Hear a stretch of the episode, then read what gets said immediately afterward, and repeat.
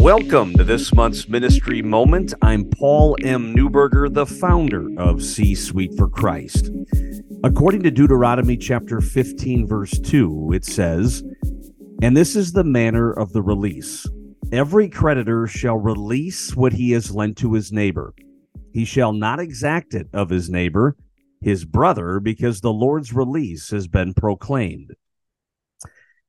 Let's face it, debt can be absolutely crushing. The accumulated debt from credit cards, a mortgage, a car or two, student loans, heck, maybe even a business line of credit. It can all feel like a 500 pound weight on one's shoulders. Do we ever escape this financial burden? Did you know the average American is more than $50,000 in debt? Yeah, 50,000 bucks. Financial hardship can make people up to 20 times more likely to commit suicide. Debt is increasingly realized as a catalyst for depression. Despite all that, this doesn't even take into account our national debt as a country of more than $30 trillion brought on by profligate government spending too much has been promised by too many people, by irresponsible leaders who know they won't be left holding the bag. Will future generations really be better off? Or will our mountain of money owed become an avalanche that buries their dreams? Proverbs 22, verse 26 says this Be not one of those who give pledges, who put up security for debt.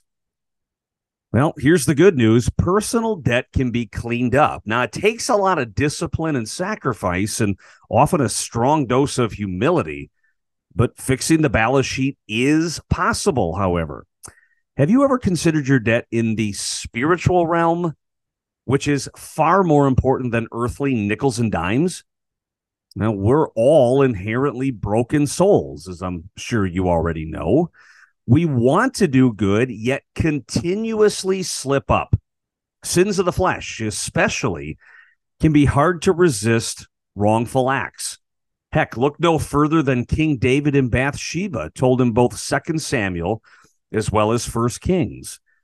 Our sins of thought, word, and deed add up to significant faith debt. Those chits on the wrong side of the ledger just keep on growing. The weight gets heavier and heavier. It's easy to feel hopeless about the burden and inevitably doomed to hell. So, are we? Well, Luke chapter 7, verses 41 through 43 says this A certain moneylender had two debtors. One owed 500 denarii and the other 50. When they could not pay, he canceled the debt of both. Now, which of them will love him more? Simon answered, The one, I suppose, for whom he canceled the larger debt. And he said to him, You have judged rightly.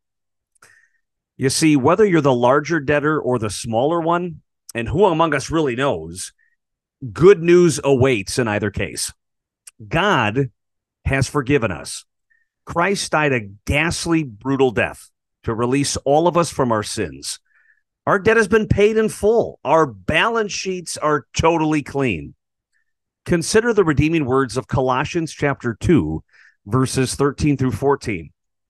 And you, who were dead in your trespasses and the uncircumcision of your flesh, God made alive together with him, having forgiven us all our trespasses by canceling the record of debt that stood against us with its legal demands.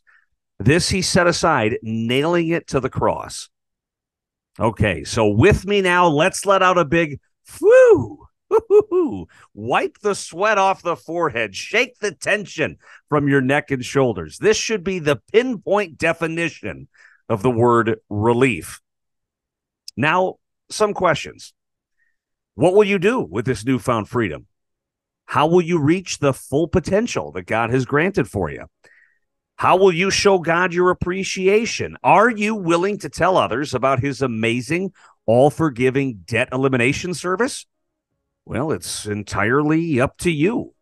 You've been granted a reprieve from the trouble and searing heat that surely awaited you down the road. We're all free, thanks to Jesus. This is the ultimate weight off of our back, as well as the ultimate gift we'll ever receive.